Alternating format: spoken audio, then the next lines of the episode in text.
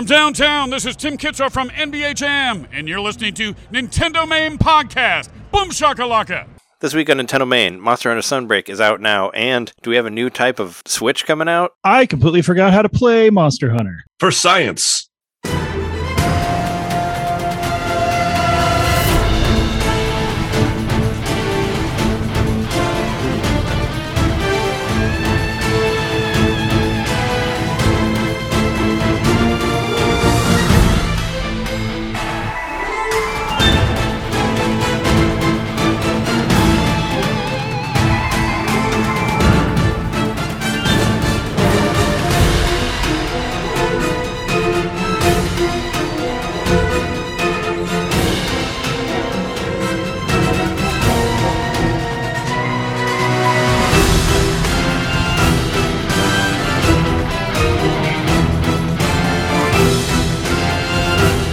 I forgot how to play Monster Hunter 2, kind of, but I'll talk about it. Welcome to Nintendo Main Podcast, episode 328. Your place to hear Nintendo fans talk about new DLC and the never ending rumors, forever agonizing rumors about Switch Pro. Even when we're three generations away from the Switch, they'll talk about the Switch Pro.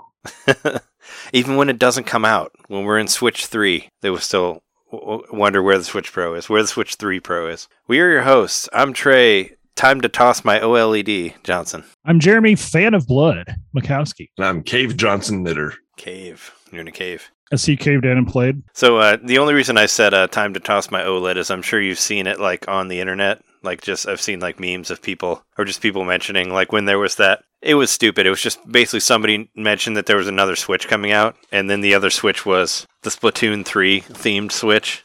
but I saw, but I saw everybody being Yeah. like, "I'm getting rid of my OLED," or I saw like pictures on Facebook of people like put their OLED box like by the door, and they're like, "Get out of here, you! Done with you. Go." There's actually two other bits else. of evidence supporting a Switch Pro or some kind of new hardware. One was that Nintendo appears to be stockpiling raw materials. Uh, they doubled their 2019 spending on, on supplies, so that could mean that they're building something new. Second one was that uh, they privated certain Switch fit videos for Switch hardware, like Yeah. the light, uh, and so they, they did that similarly. I mean, they figured that that was because of the Splatoon 3 OLED, Yeah. because they did the Yeah. same thing for uh for Switch OLED and Switch Lite and all that. But Right, also, right. but also, they're down like 33 percent or something because they don't have the right materials to produce the switches that they need to be producing right now. So maybe they're stockpiling material for that as well. Because I saw that Yeah, they're could be. actually done in sales because down in sales because they can't keep up because of uh because of not being able to have all of the proper parts and all that. So whatever. I mean, there's going to be a, there's probably going to be another Switch at some point. I'm just just the same thing as Metroid Prime trilogy. I'm just really tired of hearing about it. You know. I'll believes it when I sees it. Yeah, and I'll never I'll never get rid of my OLED. I'll give it to Jess if there's a if there's a new Switch. Hand it off. They they play it handheld all the time anyway. So that was the original plan was that we would trade off like that. But let's start off our show like we normally do and talk about what we bought and what we've been playing. This, as I said before at the beginning of the show, this is the the momentous week of release of Monster Hunter Sunbreak. So that's basically all I've been playing for the most part. And uh, I know Jeremy, you said you forgot how to play, and I forgot how to play too. But thankfully, when you bought the game for John, and I played again with John not that long ago, I kind of remembered how to play again. And when I got back into it this time, I remembered. So I mean, there's still stuff I didn't remember how to do. Like like I forgot that if you hold like the minus button, that's how you go to the map really quickly. Like I forgot how to do all that stuff. But I would just do it through the through the controls on the bottom where you push the digital pad back and forth and just I've been moving around like that. But, but yeah, I've been playing Sunbreak pretty uh, there's been like pretty much all that I've been doing. I had a pretty busy week last week, so I didn't really have a whole lot of time to to play anything because I was working like crazy. But I, when I finally got a chance, when I finally edited multiple podcasts and got done with those, I got a chance to play a game. I played I played Sunbreak, and Sunbreak has been cool so far. Um, I know I, have seen some people, and they're right, uh, that uh, mentioning that it's you kind of have to grind for a while to get to the new stuff in Sunbreak, and you do. But uh, it doesn't really, I don't know, it doesn't really bother me because it's been such a long time since I played Monster Hunter Rise that I'm just happy to be back in it again. And they've added stuff to it that were wasn't there before, like like damage. The the amount of damage that you do is really nice. Like the damage numbers, like they weren't there before. I think they were only there when you're in the training mission. So it's nice to see like what you're actually doing with all your weapons and all that. Plus, like I think the best thing, and John mentioned this when we were playing with you, um, is that now you can just run up walls. You don't have to like do the do the like um, the bug thing first. You can just walk right up to a wall and just start walking up the wall. So that so that really helps. You, you don't you don't have to do the the wire bug before that. So that's cool. And like and of course there's like follower missions. You can have people on there that aren't you can have AI join you and not just uh and not just online. But I've actually done I've been doing pretty good. I haven't I haven't lost a battle yet, which is nice. It's nice cuz before I kind of gave up cuz I kept losing battles constantly. But I haven't lost one yet. I'm at like hunter rank 40 now or no, 41. I'm at hunter hunter, hunter rank 41. And what's cool is uh you know, Rise and Sunbreak they like they you know they're kind of they they work together like you're you're you don't have to start off start your hunter rank over when you go to sunbreak so like basically i was there was stuff that i still haven't done in rise and when i got to hunter rank 40 it's like oh hey there's a new there's a new mission to go do in rise so i went back to rise and did that mission and then i came back to sunbreak and you can jump between them really easy like you can just you can uh, jump in all the different parts of the levels just like you would in uh, in Kamura. You can go back and forth from Kamura and Elgado, which I think is hilarious because you know that's what I used to record video game footage with. it's an Elgato, an Elgato with a T, but this is Elgado with a D. But still, it's like really. I mean, you, you had to have been that had to have crossed your mind when you when you created this this uh, mythical village that's called uh, Elgado. Like, come on. I mean, I'm sure they had heard of heard of the Village of streamers. the village of streamers yeah so i mean i don't know it's kind of funny But yeah it's been i've been i've been having fun with it i uh i kind of i kind of like gotten into um kind of hit a wall in, in rise because i i had gotten like the weapon that i thought was like the most powerful and you know and, and i couldn't really i couldn't really upgrade anymore so it kind of like halted the whole like loop of monster hunter that i like so much but i've already bought like two new weapons that are like that do almost like 100 more damage than my other one did so and i've and i've been they have this one weapon where i can basically take about 100 hit points off per shot if I hit him directly in the face, which is pretty cool. So I've been having a fun, a lot of t- a fun time just capping the fuck out of these motherfuckers on this game, and yeah, it's great to have Monster Hunter back. Is what I'm saying. It's uh, I'm I have no problem throwing another hundred hours into that game because yeah, it's it's exciting and it's cool that you can just that you can still like go back and forth and you can you know you can take the stuff that you get from Sunbreak and you can go use it on those harder levels from Rise that you couldn't get through. So you can you can go back and finish all the extra free DLC that you didn't get through and all that. And that's that's basically what I've been doing, just jumping from one to the other and it's super seamless. And they've just they've just kind of done everything better, I think. Like instead of having like the different people that you can get the missions from, like the like like Rise did, now it's just all one person that has everything that you can just kind of just go to that person and get all the stuff and everything that you could do in Rise, you can do in Sunbreak in the other town. Like there's like a cat guy that you can talk to that does like Meowcenaries and like the Buddy Dojo and like all that other shit. But it's all one person. You don't have to go to like a different area to just go do it. And it's all kind of like more streamlined and you know, you can still get your dangos and, and all that shit. Which you should always always eat your dangos, kids. Don't go out on an empty stomach. Fuck you up. So is Sunbreak just like a whole separate town that you operate from? Yeah, I mean it's uh yeah, Sunbreak is the is the town of Elgado. Like I said, is where is where you go to. But there, I mean, Got there's there's a story. Like you uh, so you had to have beaten you had to have beaten Monster Hunter Rise. So you had to ha- had to have beaten the Narwa, which is like the big guy that you fight with. Um, it's crazy. There's like all these guns and stuff. Jeremy and I, I helped Jeremy get through it. We we played it. We played it together. I remember I tried to. I was streaming it when I when I got through it, and it kept freezing. Like the stream kept freezing. So eventually, I think I just hopped off the internet to try to to try to finish it because it was so intense that it couldn't. That just was too much for Twitch. But yeah, all you- have to do is, is beat the Narwa, and then you and then there's um when you get there, there'll be somebody by the gate of uh, of Kamura that you talk to that will take you to a mission where you fight uh, one of the crabs, the big crab bosses, which is which is new, which are new characters and they're really annoying. But you fight one of those, and once you fight those, you get on a boat and you go to Elgado, and the story continues on from there. So that's kind of how it that's where I'm at. I'm stuck on the damn crab, but I've only tried it once. Oh, you haven't beat the crab yet. So so you haven't seen so you haven't seen Elgado yet. I actually ran out of time. Oh shit. I was so pissed. Yeah. I because he was running away a lot. So I'm like, well, he's got to be close to being dead. But for the record, I did try it alone. I didn't have anyone tag along. So I'm going to definitely do that next time. For the record, I've actually been playing with online people all the time. So that's I've Mm. I've been everything I should. every time that I have been doing, I've been doing like the um whatever it's called, the like friend request thing where you put it out where Mhm. people can join you. Like I, I do that every time. But what I've noticed is if you're doing any of the partner battles with the computer players, nobody can join you. So so like if you if you're doing those, you have to do those single player. I mean, it'll be you and an, an artificial and an artificial intelligence person and all that, and an AI with you. But you can't have anybody else join you. So if you're trying to do that, just keep in mind that it won't work that way. But um, yeah, it's. Uh, I mean, if you're if you're at this point in Monster Hunter, like it's best to just do it with other people. Don't try to do it on your own because it's gonna be pretty fucking hard to do it if if you don't. But it's been it's been I've had no problem finding people. Like there've been people with me every time. So it's been cool. A lot of lot of Japanese names on there that I've saw that I've seen, and it's actually I've noticed that the percentage of uh, times that they capture the the monsters versus killing them has gotten better. I remember, I'm sure I talked about that last time about how everybody was capturing everything, and you know, if you capture the monsters in Monster Hunter, you don't get the same amount of stuff that you can get from carving them and all that stuff. So it seems like out of all the times I was playing, there was only like two times that they captured them.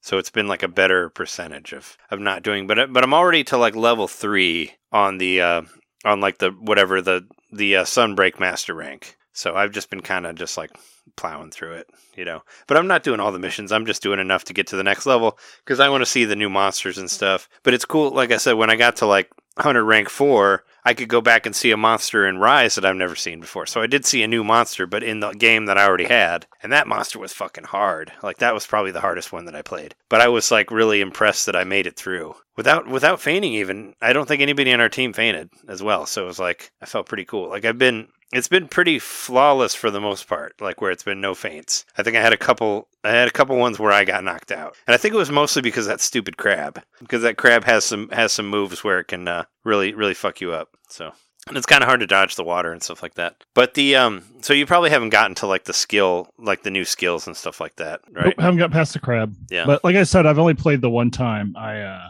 been very distracted this week with other stuff. Yeah, because once you get past the crab, you'll get you get to Elgado, and then they, they do like a little like they actually do have a tutorial thing where they teach you about uh switch skills, which is basically you know where you press like what L it's like L X and A, and you can switch between two different sets of skills. And there's new skills that, are that are exclusive to Sunbreak that you get, and there's some pretty cool ones. Like like was it like the double the the double mini swords? You can like do a drill where you just like like drill directly into the face of the monster. And I was I just watched the video of like just the new skills, and there's some insane ones. Like with the bow, you can like jump really high in the air and like just like float above the guy, and then just like shoot arrows like directly into their head like from the sky. And they got like they went like mad anime on this and just like let's like let's just do some fucking Mhm. weird ass moves in here and it's it's cool. Like there's some really cool shit that you can do. Like the only one that i've figured out so far i mean you have to unlock them throughout the game of course but the only one i have is one where you just like do the wire bug and just pull the guy towards you and then you just shoot him really close.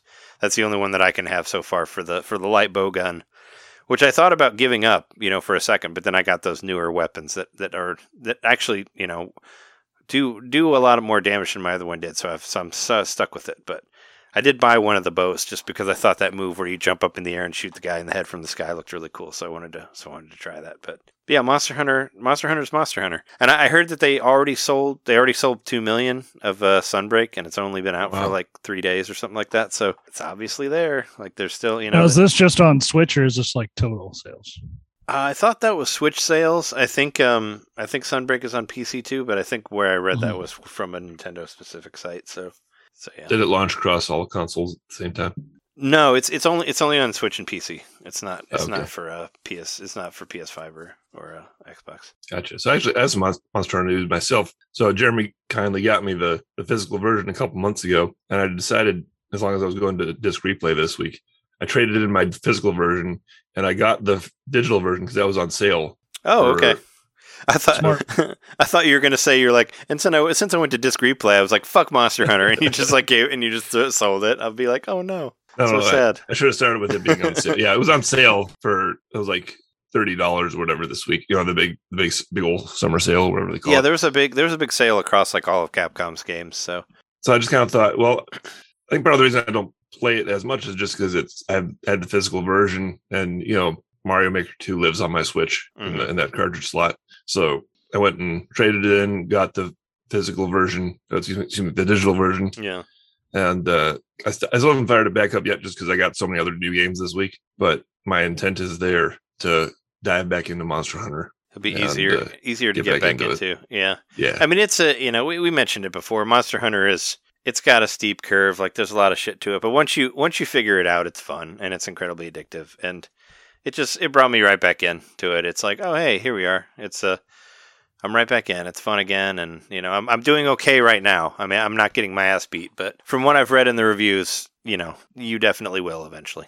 they, they'll get very hard, but that's the that's the idea of the game. That's the grind. Like that's what keeps me into it so much is the loop of you know like fighting big monsters and like getting parts from monsters to make even bigger guns and better armor to go up against even crazier monsters. Like that's Mhm. that's the loop. That's like you know you played it in Breath of the Wild. Breath of the Wild pretty much stole all that shit from Monster Hunter. Same sort of thing where you take the monster parts and make things to help you fight bigger monsters and all that. So Yeah, there's always that hope that the shittier the monster, you're going to get something really good from it, which isn't always the case. But the better armor comes from the harder stuff, oh, obviously. Oh, sure, yeah. I mean, also what sucks about it, and wh- what's a big part of Monster Hunter, is that a lot of times if you're looking for a specific thing or a specific armor or gun, you're gonna have to fight like probably the same boss a few times until you get the exact stuff that you need to build the Yeah. thing. Because I, I fought that fucking uh, that vampire bat thing like a billion times to try to get the night owl gun that I had. So just because I needed this one specific thing that had like a smaller percentage of, you know, it's kind of like sort of like a loot box thing, like somewhat Mhm. like minus money and all that. But you know, it, I was really happy when I finally got it, and it felt really rewarding. But it did take me a few times to beat to beat the guy before I got it, and you can't get it through capturing. So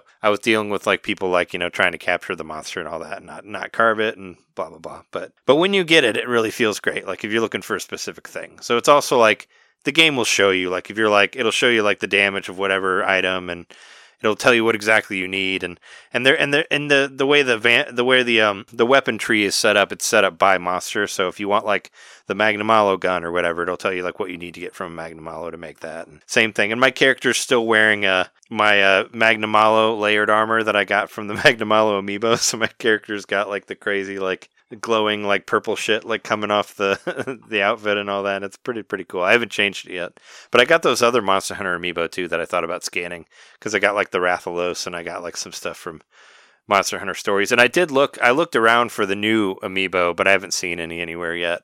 I think for the Monster Hunter one, I'd probably have to go to GameStop or something like that to find it. But I looked around, I looked around Target, and all I saw was I saw a Byleth, which I haven't seen before, but I didn't get it because I was always partial to the female Byleth, not the male one, and that's the only one you can get. So whatever. But but yeah, that's kind of that's kind of where I'm at on uh, Monster Hunter. I do recommend uh, Jeremy just like just like look up a video of just the new skills in Monster Hunter. That's what I did. Just watch a YouTube of all the new stuff that was added to Sunbreak, and just look at what they are because they're really cool. Like there's there's a lot of cool shit you can do now that's that's been added. So I found I found yeah, I kind of I kind of plan on just doing that in general. Just do it.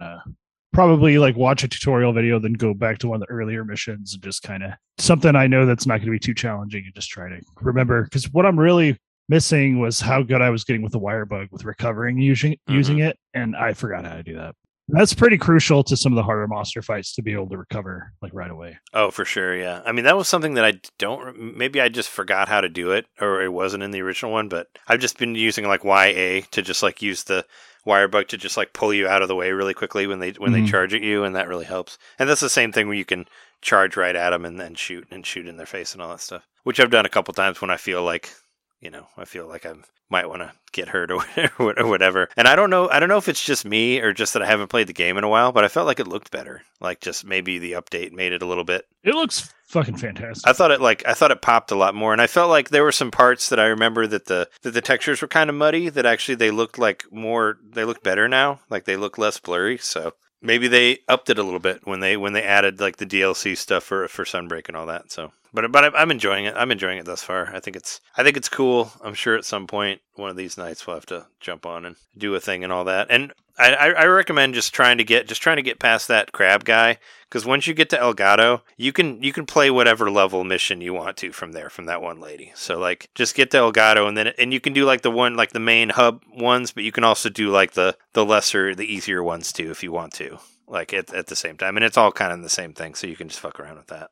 And I think you have to I think you have to get to like level 3 before you start getting into the partner the partner missions, but those are cool cuz like I said you get you get skills and stuff from doing those. Like you you unlock shit for for for doing the partner missions and and then you get you know you get partners to use and all that if you don't want to use online all the time but i recommend just playing online especially if you play late if you play like late like i do you play with a lot of japanese people because they're you know because it's like They're 7, better, 7 yeah. p.m over there and i'm playing at like 4 in the morning or whatever you know Oh, I will. I mean, I, I will. I will be playing this. I just it was just a busy week. I do wish that the icon would change on the menu. I mean, it's dumb, but I wish it. I wish it said Sunbreak instead of uh, instead of Rise. And and it and the demo the demo had a different icon, had like that really cool purple icon that said Sunbreak. But I was hoping that since I'm since I got the DLC that it would change the icon, but it's still it's still the same. So that that's kind of disappointing. I mean, it's you know it's like one second that you see it on your menu, but I just wanted to Mhm.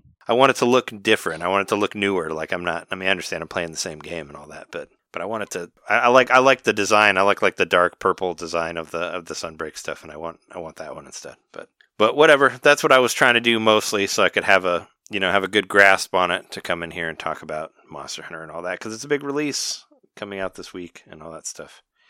And I yeah. I'll, I'm, I'll be I'll be playing it good into the rest of the year. I'm sure it's going to be one of those games. I'm sure it'll be on my list, even though it's DLC. But you know, I think we've allowed a DLC to be on our tops, top whatever. So Yeah. it's fine. Did you have anything else you want to say about it, Jeremy? You're just like still just trying to get into it. No, I mostly I'm just ha- just like hearing from you, and it kind of.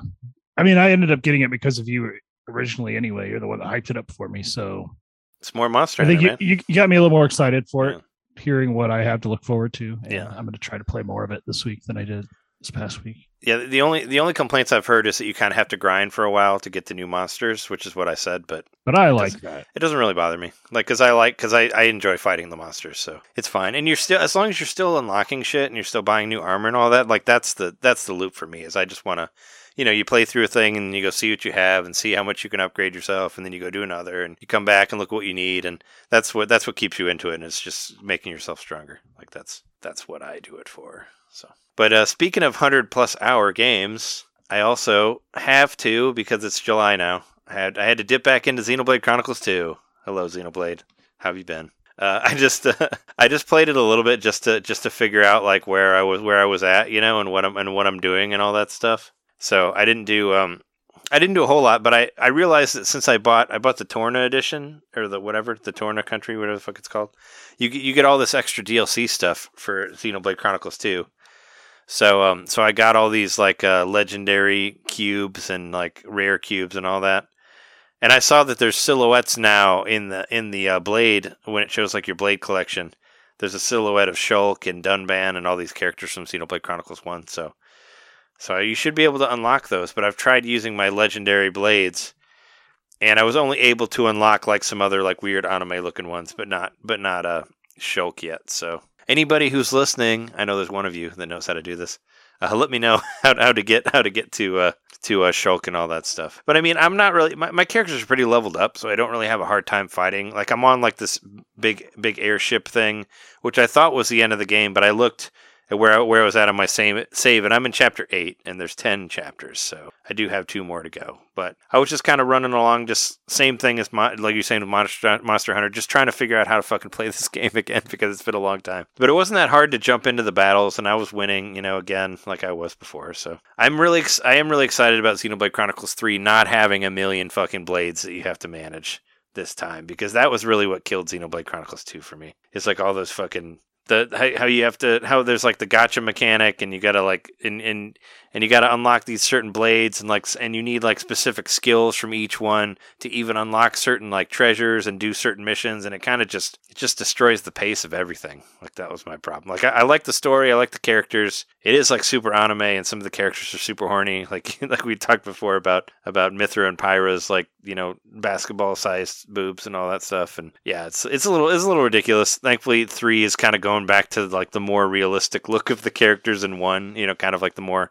sort of down to earth Xenoblade Chronicles X uh, one type design but but I do like but I do like the characters in there. I mean and it was you know the big thing about Xenoblade is the the the environments are always gorgeous. Like they look they look incredible. No matter what you're doing everything in the background looks fucking cool as shit. And you know as we said before the creators of Xenoblade also did Breath of the Wild and Animal Crossing even. So I mean they're like they're like Nintendo's powerhouse of, of creators that go and do all this cool shit. Like I think they approached Monolith specifically because of all the stuff they did with Xenoblade Chronicles X before Breath of the Wild. So I mean, if you like that stuff, then you kind of like Xenoblade because they uh because they were involved in it. But I'm gonna try to I'm gonna try to have like a Xenoblade Chronicles update every week until we get Xenoblade Chronicles three at the end of the at the end of the month. So that's my plan with that. So I'll I'll keep on that because I know I made promises to the listeners that I would that I would finish that game before three comes out, and I think I can do it. I, I just need to. I We just believe need, in you. I just need some time, and I just getting too. I just work too damn much. But yeah,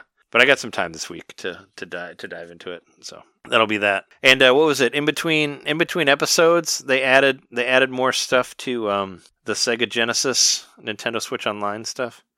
Yes, it I don't know if any of you messed around with that. I I. I definitely messed around with uh you know fucking game that I every time I play it I think it's going to be great for some reason it's not. Yeah. And that's Comix Zone, which we've Comic talked Zone. about. And and what I forgot is so stupid about that game is you just you you lose life for doing nothing.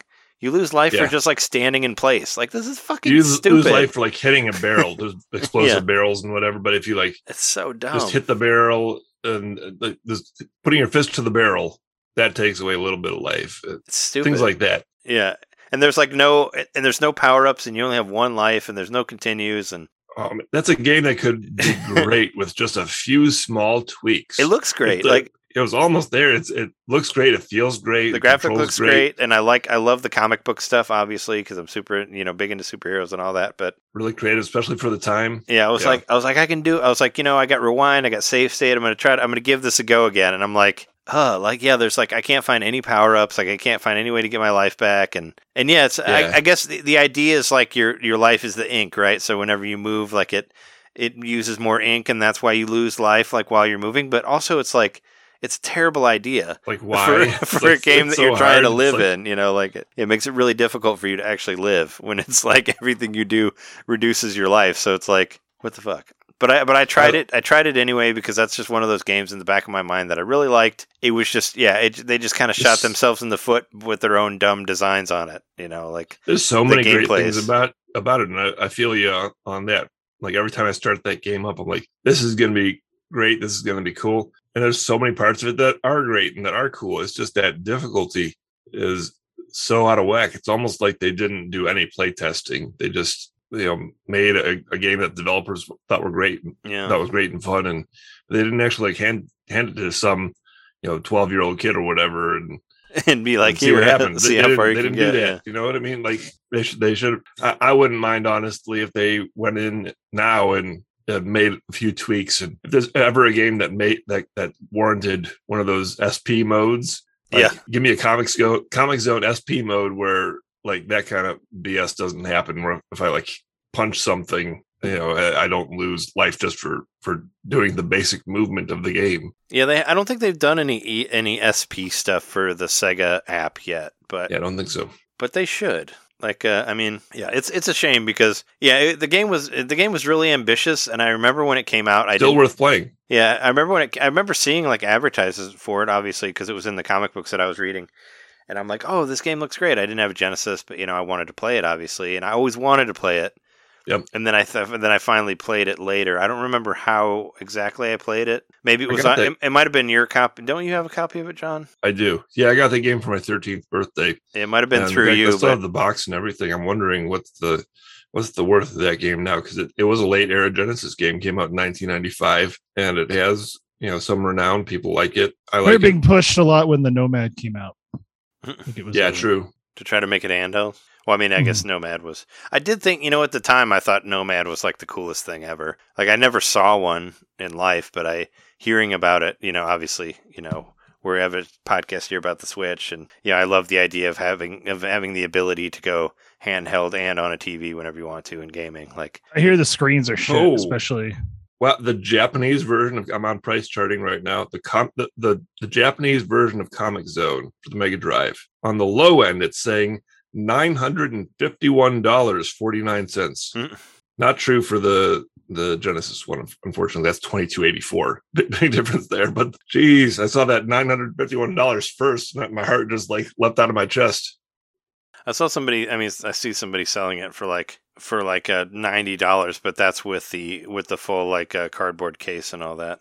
Or you know, I don't think I don't think it had a plastic. No, it had a cardboard one for some reason. Oh, I know why. Because it came with a CD. It came with like a. Um, it, it had nothing to do with the game. It, it came. It was like a some music company just paired up with them and said, "Hey, we want to put out our sampler CD." And that's actually how I first heard of uh, the, the, the, what- what's his name? Oh man, the guy who sang Danzig. That's how, that's how I first heard of Danzig. Was off that CD that came with Comix Zone. Oh, weird. Yeah, it was whatever my. that label was that he was on. they paired up with, Com- with Sega and they just put out this CD, and that that's what made it a, a, a cardboard version versus the traditional Ge- Genesis, Hmm. you know, plastic case. So I still have that CD somewhere as well. It might be worth something. I mean, I, I saw people selling it with the box for for more than that, for like around like seventy or eighty. But uh, I'm I'm sure. uh, I mean, I'm sure you mentioned you noticed it because you know because you recognize it, right? But uh, but the game Zero Wing was also added to the the Genesis Oh, app, yeah. and that's the all your Famous for bases are base. belong to us. Yeah, Yep. Mhm. that game is on there now. Which I mean, it's just like a, sh- a shoot 'em up game. But I didn't I didn't know that was what that was from. You know, I just kind of just knew of it as a random. Heard the game is pretty good too. Besides that meme, but yeah, that's uh you should try that out. Not to mention the thing that I think is the coolest on this update is uh the Mega Man game, the Mega Man the Wily Wars, which is basically it's like the first three Mega Man games, the NES games, but they're on Genesis. So they're basically like what if Mega Man one, two, and three had like Super Nintendo style graphics, and they look really good. It's like Mega Man All Stars. Yeah, uh, pretty much. Yeah, and there's an extra one on there too. That's not a numbered one, but there's another thing to play in there. But I mean, I'd, I mentioned before, that Mega Man Three was like my favorite. What I think is the personal best of the new of the old Mega Mans, and it's cool to play it. You know, like the more souped up, like a 16-bit version of it and all that. And yeah, it's cool. And it was it was only on uh, it was only on the Genesis Mini before it was released on uh, on the Switch. So that's like another thing. Like when they added Star Fox 2 on here, it's like kind of along the along the same lines. So. I mean, as far as like in American releases, you know, so that's that's cool. That's definitely worth worth playing on there. But yeah, check it out. And there's a what is it? Target Earth. That's another one on there that I. It's just a dude jumping around. I don't know anything about that game, but uh, yeah, I'm, I'm glad they're still adding shit to Genesis because we haven't heard anything else about uh Nintendo about the Nintendo 64 or anything like that. So they got to throw some sort of something to us to us ex- expansion pack members and all that. But that's what I've been playing for the week. Cool. We already I already talked about Rise, the little amount I played of it. But one of the main reasons I didn't play much of Rise is because I've been playing so much other stuff, in which I'll get to the game both John and I have played here in a second. But um, one of the big things this week was I decided. Well, okay. For fir- first off, I hadn't played any of the Live A Live demo last week when we spoke, so I've played through Oh, three yeah, of yeah. the scenarios or two of the scenarios. Oh, you played all the way through. halfway through the third scenario. Yeah, How how long are they? Each of the scenarios about? Do you think like 20 three hours? 30 minutes, depending on how fast you go through it. Oh, really? It's that short? Like, but that's Yeah, not. It's not like all of it, right? short, or is it only just? It's giving not you the whole of it? scenario. It just gets you to a point you're like, this is all you can play of this story, Oh, okay. but you It- can pick up if you buy the full copy. okay. I was wondering because I wanted to try to play through what was available on there, but I wasn't sure if they were giving you the whole scenario or not. Obviously not, because if they're like multiple hour things, that would be that would be a lot of a free game there. You know. I still stand by that Square puts out some of the best demos, but this is definitely a, you think it's going to be longer than it is because it's three different scenarios and this supposedly huge game. But yeah, I'd say you're you're looking at maybe an hour for each scenario if you put some time into it. Probably even less if you just kind of rush through it. Mm. Also, I think once you rush through it, I don't think you can go back to it. But I could be wrong. What I mean, what do you think of it? Like, if you uh, would you, did you play uh, which one? Which ones have you played? I played the uh the one that takes place in feudal Japan. Then I played the one that took place in the distant future. And then the other one's like something with China. Yeah. And that's the one where you're trying to find people to replace you. You're like a sense or not a sensei, but like a something along those lines, like a, a, a fighting master looking to have people take over your style. Um, more of the Japanese, or sorry, more of the Chinese kind of view, or like the Japanese view of Chinese martial arts is coming through a lot. But um, I don't know. I really liked it. I mean, it's like a pretty basic RPG, but it looks really good. And I think each each different game has its own like it stands apart in some way. Like the the you know the one the the most fun one uh, was the the the one where you're the samurai because you can kind of hide in the shadows, make yourself invisible. Yeah, you get that invisibility cloak thing that you can hold up, and I like how you can they see like the little corner like falls over, like it's like it's made of cloth and all that. That's a nice. the distant future one's weird because you're like an AI creature, but only your well, you're like a robot, but only your creator really like believes you're an actual like sentient being. Everybody else just thinks you're basically a walking uh wash like trash can or whatever. Hmm. So you'll see in in like when you're exploring the spaceship because you're on a spaceship, um, you'll find like earlier prototypes of you that are just laying around that don't work, and it's kind of strange, but. I mean, that's fun. That's cool though. I mean, it's kind of like they're some, all uh, they're all wildly diverse and yeah the the future one definitely is going to be a strong chrono trigger vibe like you know kind of the the whole future setting and chrono trigger sort of was harkening back to that I really like it though. I mean, I'm going to buy it. I just I spent so much money this week on other stuff Mhm. and just decided. Yeah, it's still not out yet. So Well, it's okay. Yeah, it's still not out technically. it's coming out like a the week before Xenoblade. So it's coming out like the second to last week of July. well. Then in that case, I'll probably get it. It's coming out the 21st, I believe. The 22nd or the 29th. Or uh, the 21st to 22nd. Because Xenoblade comes out the 29th. but I think I like it enough that I would. Um, I'd be, I'm kind of interested to go back and maybe try not to kill so many people in the samurai mission. Like maybe I would just restart that one, but it seems like there's no choice but to at least kill some people. So I don't know if there, if it is possible to get through it without killing anybody. That'd be kind of of a fun little challenge. But so far, I, I haven't found that. Um, so I bought a couple of PS4 games this week. There was a big sale on PS4, and I borrowed or I borrowed. I, we found a charger of Shauna's, a charging cord that actually works really well for my PlayStation controller. So now I can finally. Oh, the Use it. micro, whatever. The And actually, the reason why we hooked up the PlayStation 4 was to watch a, a DVD that she had purchased at the dollar store. Mm. And so I was like, well, this seems right. It was, it's called a Boxcar Bertha, if you guys want to look it up. Boxcar Uh, Bertha. Yeah, yeah, yeah. Uh, it's a very interesting movie, but it's got David Carradine in it. But we watched that, and then uh, afterwards, I was like, "Well, hey, I can actually play PlayStation now." So I, I, it was already hooked up, you know, and on the TV. And I'm like, "Well, let's see what's on sale." And I went to the Super Sale or whatever the PS4 version is, and it was yeah, two games I really, really wanted. I picked them up. I picked up Bloodborne, and I picked up Hitman Three because I've heard so much from John about Hitman Three. Finally, I was just like, yes. it was about. I think it was like twenty bucks for the Oh, for well Hitman worth 3. it. and it wasn't the game of the year, so I don't get all the added content, but there's still a lot there. So um, being able to actually play and save and it's it's it's fun. I put a I put about an hour or two into it, and I have accomplished nothing. I've just been going around causing Mm. mischief and stabbing people with sounds fun. screwdrivers. Yeah. Once I found the screwdriver, I was like, "This is the best way to kill people." Because Isn't the throwing so satisfying? it is. It's like the, it's the best throwing that I've ever experienced in a game. It's just the the I don't know the timing of it, and then that Mhm. sound that it makes when it hits. It's just like so satisfying. Yeah, there's some glitch in one of the early Hitmans where you could like throw your briefcase and it became a deadly weapon. I remember that being a thing. I think they actually made it a feature in a later game, but I I just like the it's like you kind of said a lot, you know, we don't have to get too much into it, but I do like the environmental storytelling that's all over Yes. the place in that game and people having conversations and it definitely does feel like a living breathing world you're in and um Mhm. And that like increases the tension too. But then I also learned, you know, I put it on casual mode. I could stab a few people and then just hide in a in a in a trunk, and then everybody doesn't care anymore. So I've been Yeah, saving. I've just around it. Yeah, I've basically just been causing mischief. I haven't accomplished anything yet, but I like it so far. I tried hooking up. I don't know whether or not that disc you gave us will uh, give us extra content in Hmm. Hitman 3.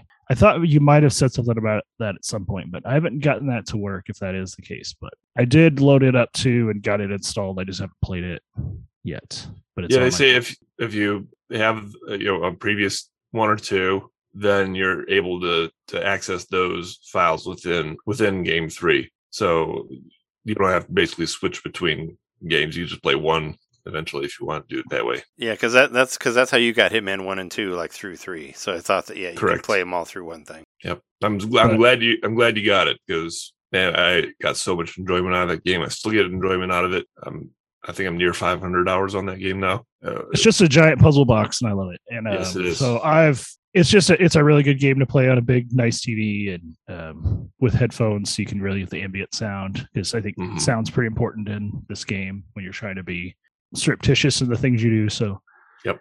yeah, it's fun. I'm I'm glad I got it and uh, I'm gonna try my best to get through submissions and have a little bit more to talk about in the future. But for now, just causing trouble. Just the same thing I do in GTA 5 whenever I boot it up. I just go around and cause trouble. I don't actually accomplish anything unless I put my mind to it and decide it's time to do something.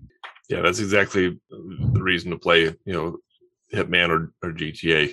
I think there's something a little bit more um, personally between those two series. It's a little bit re- more re- rewarding to, to follow the rules in Hitman when you choose to do so, just because it is such a giant. What, uh, what do they what do they call those? What do they call those machines where where like you hit a ball and the ball rolls down the Rube Goldberg. to Yeah, Rube Gold. It's a it's a giant Rube Goldberg machine. So if you want to play by the rules, it's really fun and satisfying to see how each little thing affects the next. But if you want to mess around too, that's just just as fun. So I I I, I, don't know. I'm excited to hear more of your thoughts on the series Mhm. as, you, as you play it. Yeah, switching out the costumes and getting to access other areas, that's pretty genius. And I like that Mhm. mechanic of the game a lot. And so I've been all over the place in Dubai. I've managed to get as far as I can tell, I've been like most of the of the, the place. I just haven't actually done anything I'm supposed to do yet. I tried going just on stage while that guy was getting inaugurated and stabbing him with a screwdriver, but I got shot. I Yep. was like, what'll happen if I just walk up and stab him? and I, I died very quickly. He died too, though. Um, and so yeah, that and then um, Bloodborne was the other game I bought, and so I'm just kind of on a on a tear here for FromSoft games. This is the fourth one I've purchased this year. Um, Wasn't your goal to play one of these games? I think you ruined your goal. my goal is to beat one. You're of supposed them, to beat so I one, and you have haven't done not. it. You have not done that yet. Well, but but if you play enough of the other ones, you'll be able to beat that fire troll or whatever you're stuck on for uh, I think for so. Elden Ring, right? If you if you play Well, let me enough of the other you- ones, eventually you'll gain the skill to get through it. but let me tell you, Bloodborne is really cool. I really like it. It's I like it better than Dark Souls already. Um, it feels like Blood. It feels like Elden Ring. I think a lot of the systems came from Bloodborne that are in it, or you know, or, or um, you know, like nuanced versions of those systems. So it's got a cool environment. You know, I've never really looked into it that much. I just kind of assumed it was the same sort of like medieval, you know, kind of thing that Elden Ring and Dark Souls are. But no, it's like a Victorian England kind of. So it's kind of like uh, Jack the Ripper times or whatever. Like, um, and it's about werewolves, not zombies. So I don't know. Just that makes it cool because you're just like it's it's like vampires and werewolves essentially. Yeah, it's like more of a horror game. So it's kind of that's Uh-huh. kind of what I got from it. and so far i really like it um you can grind in it so that's good i've been able to level up several times and um, i've made it to the first boss but i have not been able to beat them yet um but uh i'm having a lot of fun with it it's more of a you know more on rails because the levels are very you know precisely designed and stuff so it's more like the dungeon levels in elden ring you know you're not really getting the open world experience per se but i kind of like the I kind of like the structure. There's not a map in it either, so you do kind of. It's kind of nice to have more structure for that reason. Because as far as I can tell, there's not a map. You can get kind of a little bit of a radar sort of thing around you. I think. Wait, no, no, no, you can't even do that. I'm thinking of Hitman. no, there's nothing. There's no like. um There's no way to like look at a map and see where you're supposed to go. You just gotta run around and do it. And you so instead of the uh, round table hold like an Elden Ring, the alternate reality is called the Warrior's Dream.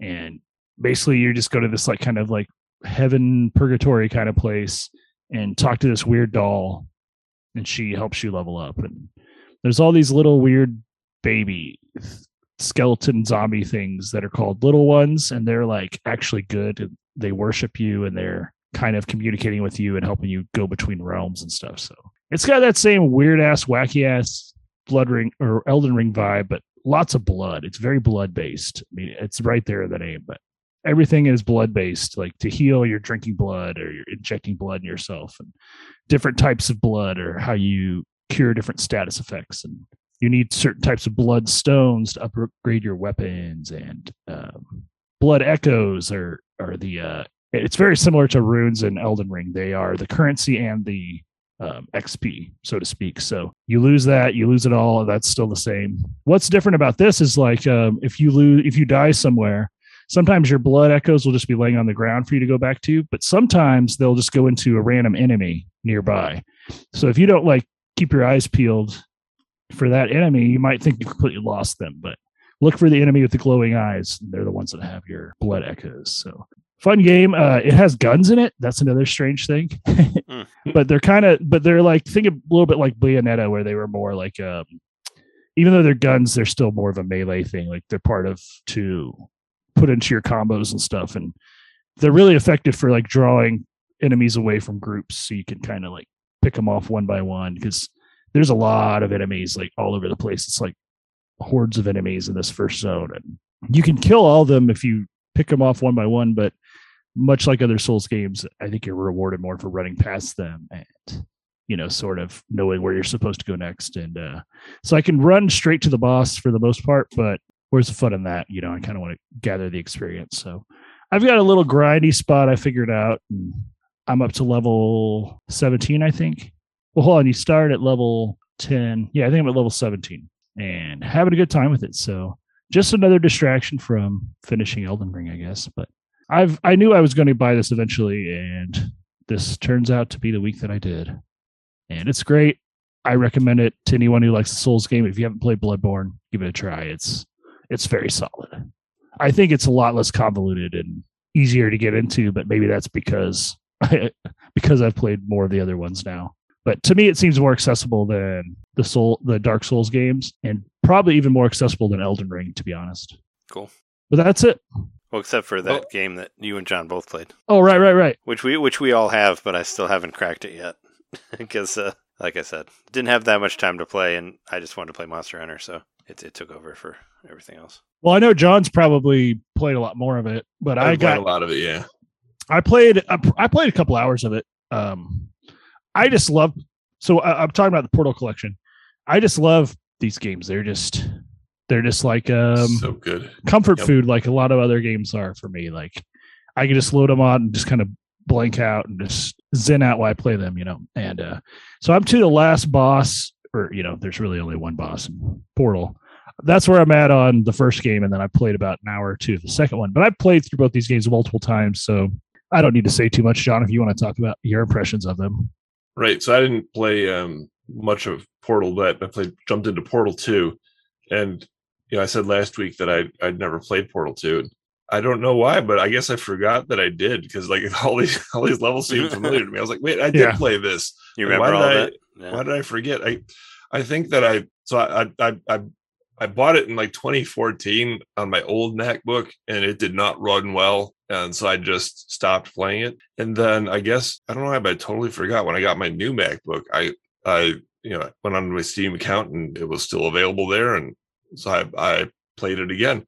I'm still not certain that I actually beat it, but so far, as far as I've gotten, and I've already gotten, I would say 75% into the game. I, I've seen everything before. So if I'm remembering all of it from before, I don't know why I completely forgot that I did actually play through this game. But yeah, I'm I'm enjoying it. I'm I'm enjoying it again. Uh, it's it's just such a solid solid experience. Um, talk about an example of uh, of like a perfectly executed idea, an interesting idea. Like on its surface, when you hear about the idea, you're like, "Ooh, I want to play that game." Then you play it, and it's just fantastic. I think that's the magic of Portal. It's a simple idea, very well executed. And one thing I was thinking about today as I was playing it was like, like I don't know if that any other medium would convey this idea as well as video games. Some other some games you think, oh, well, that could have been a movie or that could have been, you know, a book or whatever, and and maybe would have been just as good in that medium. But I, I can't see how Portal movie or XYZ would be as good as this video game. It's just so perfectly suited for video games and it's it's it's so innately appealing.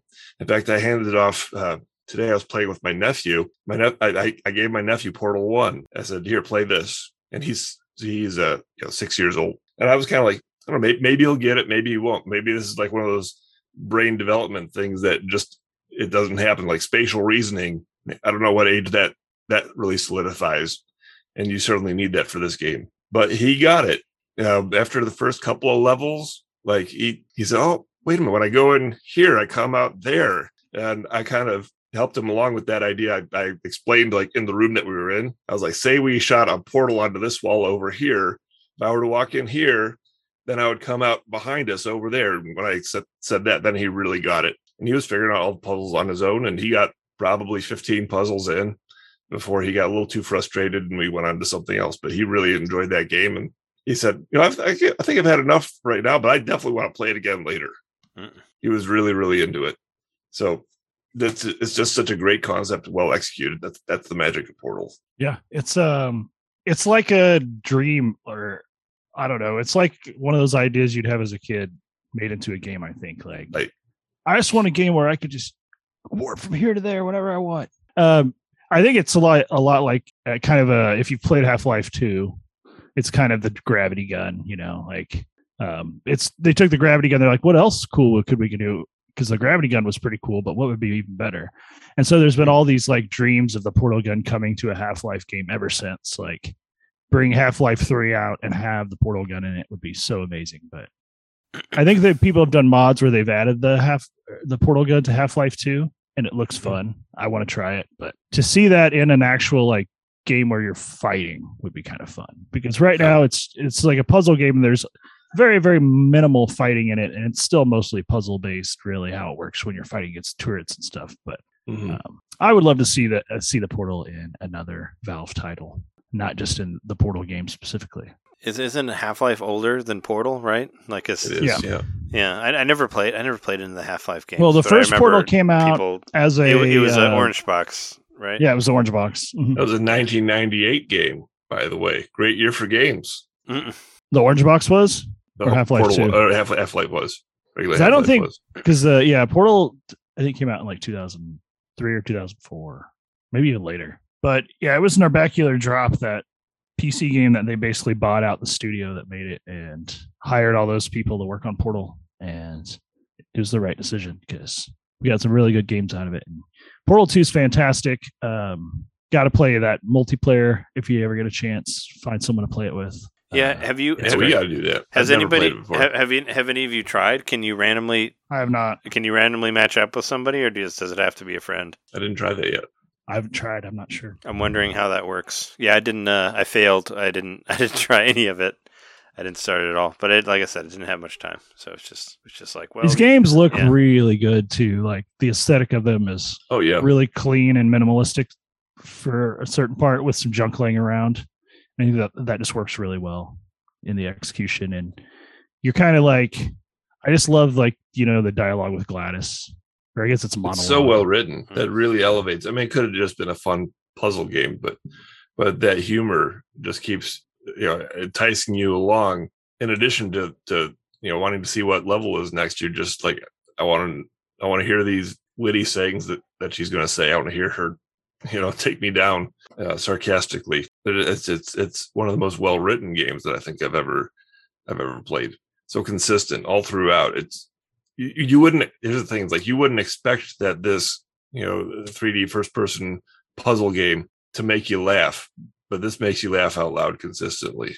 And the the, the jokes are not just like one off joke i mean there, there's those in there too there's like one liners and stuff in there but there's sort of like long form jokes in there too like she'll tell you after the ne- next two tests i've got a special surprise waiting for you and she'll tease like the surprise and she teases like it's I got somebody who wants to meet you. It's two people, a man and a woman, who you've been wanting to see your whole life. And of course, you're thinking, oh, I'm going to meet my mom and dad. And then at the end of that next test, she's like, actually, I was lying to you. You know, I'm sorry. It was, it wasn't, yeah, your mom and dad aren't here, whatever. It- it- like there's these long jokes that are set up throughout levels and stuff that says, oh, they actually put some planning into the, to integrate the writing along with the, along with the game design Mhm. there's things where like you'll see she'll say something three levels beforehand and then you'll see uh you know the design of the next you know test reflects what she said. Yeah i think that the writing was done in sync with the actual design of this game and it wasn't just an afterthought. And uh, it just it, it uses the humor so well like that. I think in Portal 2, well, it's all fat shaming, but she's like, um, You're the only subject who's ever gained weight after Yep. coming out of hibernation. And then she's like, You step on this thing. It's called the aerial faith plate, which is kind of hilarious. It's the thing that you jump on, but all, all the stuff in the, you know, you've got the companion cube and the, oh, and everything's just got funny names for what it is because it's supposed to sound super like, like the HR named everything. Yeah. Well, it's like HR named everything to make it less dangerous sounding. But um, you get on this thingy and you bounce up, and you can't bounce up high enough. She's like, "Oh, well, it wasn't ready for someone of your generous proportions. Hold on, I need to adjust it." And you actually do this like three or four times, and she just keeps being, "Oh, fine, I'm going to move the wall down." Like right and it all does. It really builds bounce- on itself. Yeah. And as you bounce up every time, you're seeing the little guy voiced by Stephen Merchant, who's Oh, like the been.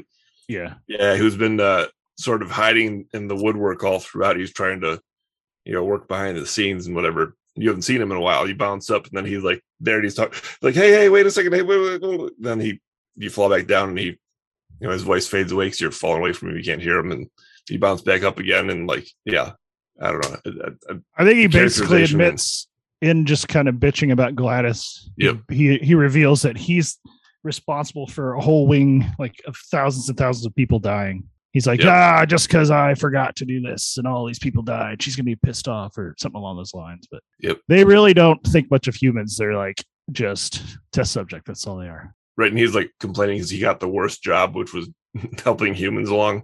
Uh-huh. Oh, you stink so bad. And in the, well, in the in the multiplayer, you're not even a human. You're just playing as robots.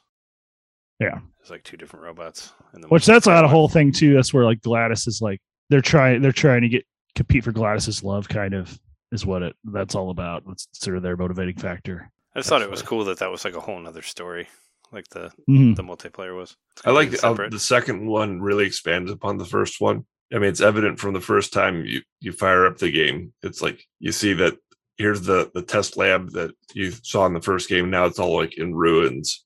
And you're like, oh, what happened? And you know, this is obviously because you ruined it. Like you destroyed GLaDOS, and and within the first couple of levels, you actually reanimate her, and then the level is you can see how it's it's being rebuilt how she's rebuilding it as you're walking through it. You'll see like the panels moving and everything. It's another mm-hmm. great example of that environmental storytelling that jeremy was talking about in hitman 3 like you just move through this environment and the story is unfolding right before you. It's not in cutscenes it's not in you know exposition or whatever.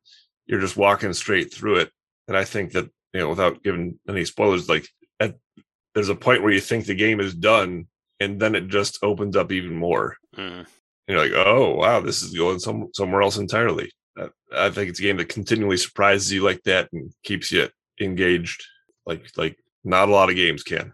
I'm surprised there hasn't been another one made, but I think a lot of that has to do with Valve focusing more on hardware and their Right. uh, their Left for uh, Dead.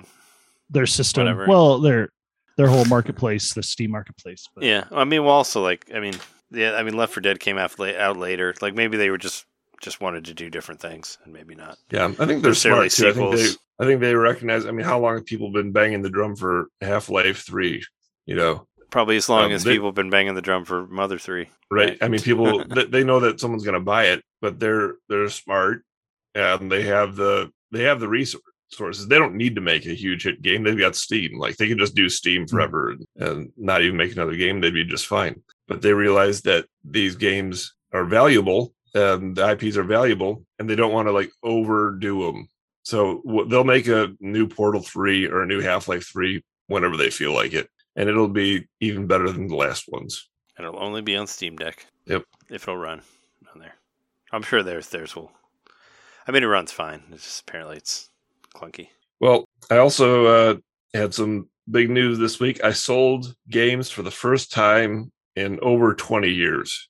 You Not went, since high school have I sold a game. you went to Disc Replay. I did. I went to Disc Replay, and what happened was I was digging through my my old my game collection, and I realized that I've got these PlayStation games and these Xbox games that you might remember a couple of years ago.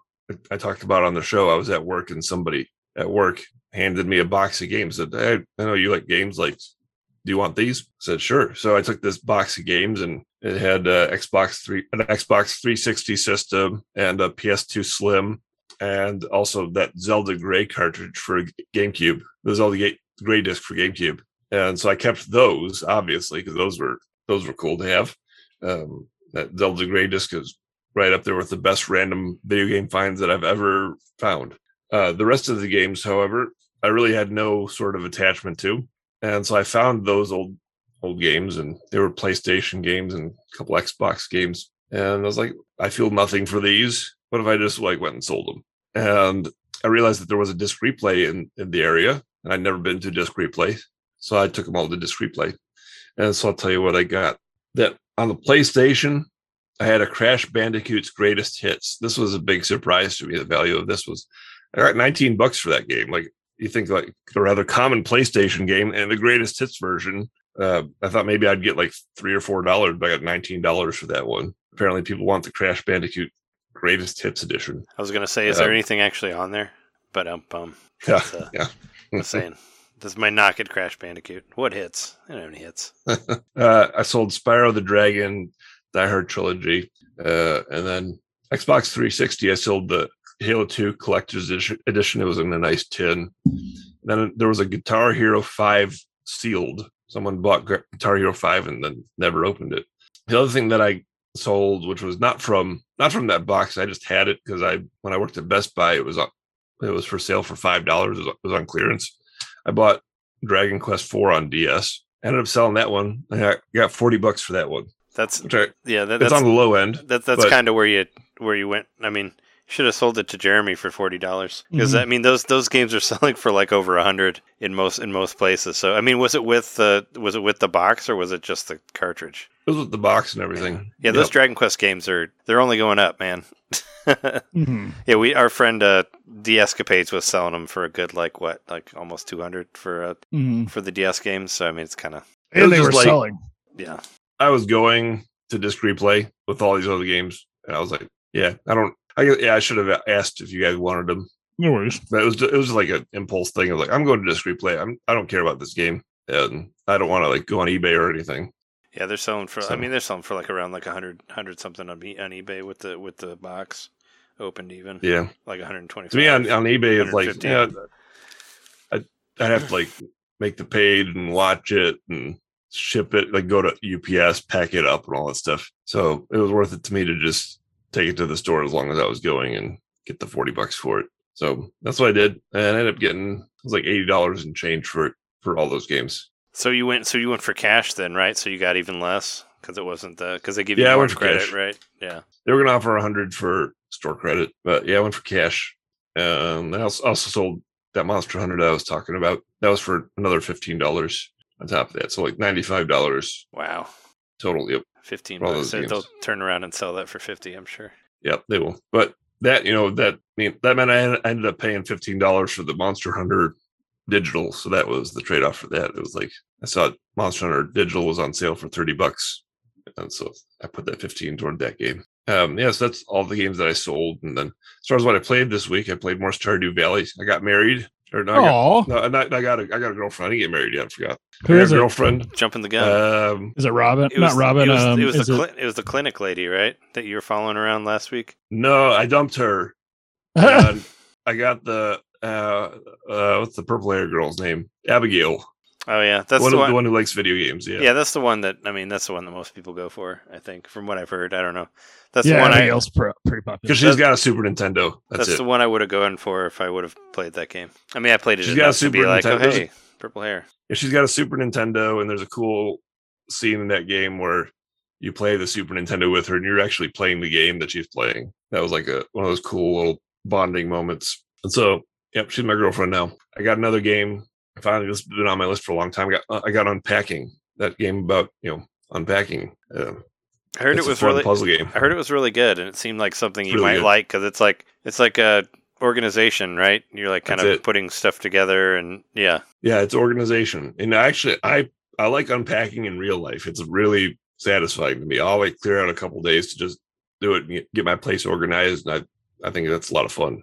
And so they, somebody made a game of that. Somebody else felt the same way and they put it into a video game. That's exactly what it is. It's just unpacking. And and there's it's it's it's it's one of those really chill games where you can just zone out and you know de-stress playing this game. There's no real like wrong way to do it. Um, you can you'll get down to the like the last box and the last you take the last item out of the box and you put it where, wherever you want. You put all the items wherever you want, and then once you put that last item wherever you want, then the challenge of the game is it'll it'll light up certain items that are that are in the wrong place. Like if you let leave a book out on the floor or something, it's going to light that up and until you put it back in a more appropriate place. There's like several different options. You put it on the shelf, you put it in a drawer or whatever. But if, if you put something that's obvious that obviously doesn't go where you put it, then it's gonna say it's gonna just light up until you put it in a more logical place. But there's no timer, there's no nothing to it.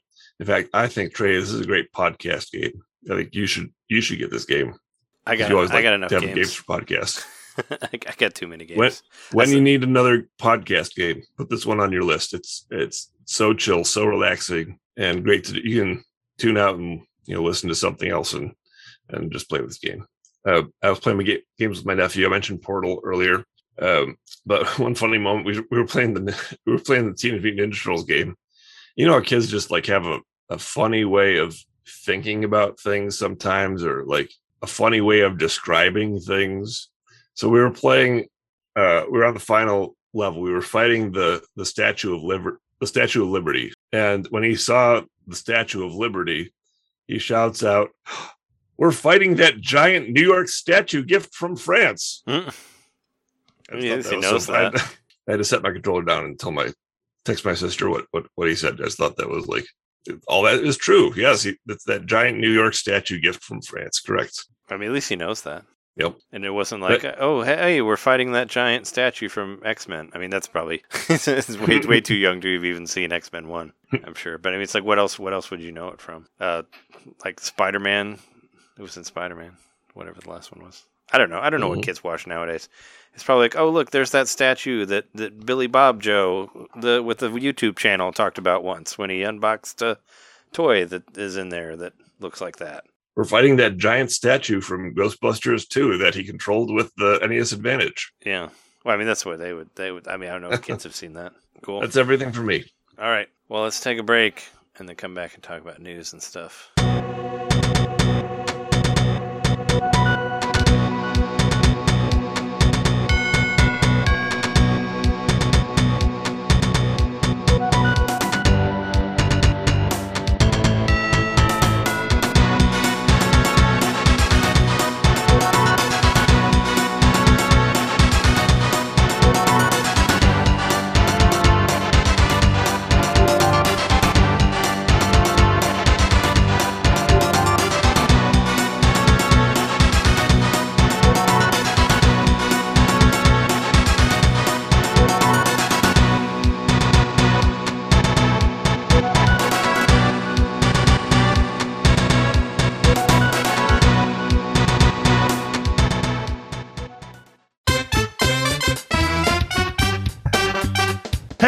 Hey, hey, you. It's me, Mario. Yeah, you. Subscribe to our Patreon to hear our bonus shows, which happen every month. I'm tired. Tired of all the big corporate podcasts spoon feeding you the same old video game news on every single show? Ah, spaghetti. Ah, ravioli. Then expand! With Nintendo Main Expansion Pack, It's us talking about old games that were important to us. It's us interviewing people that we meet at conventions. And heck, it's live shows from those same conventions. It's basically everything you could want that Nintendo Main ever made. Here we go! And it's just a buck a month. That's less than a bad indie on the eShop. it's $12 a year, which is less than Nintendo Switch Online. Thank you so much for to subscribing to our Patreon and supporting Nintendo Domain. Just go to patreon.com slash Nintendo Main Podcast and hey, Mario, let go. Whoa! He's throwing us back to the show. So long, eh, Bowser.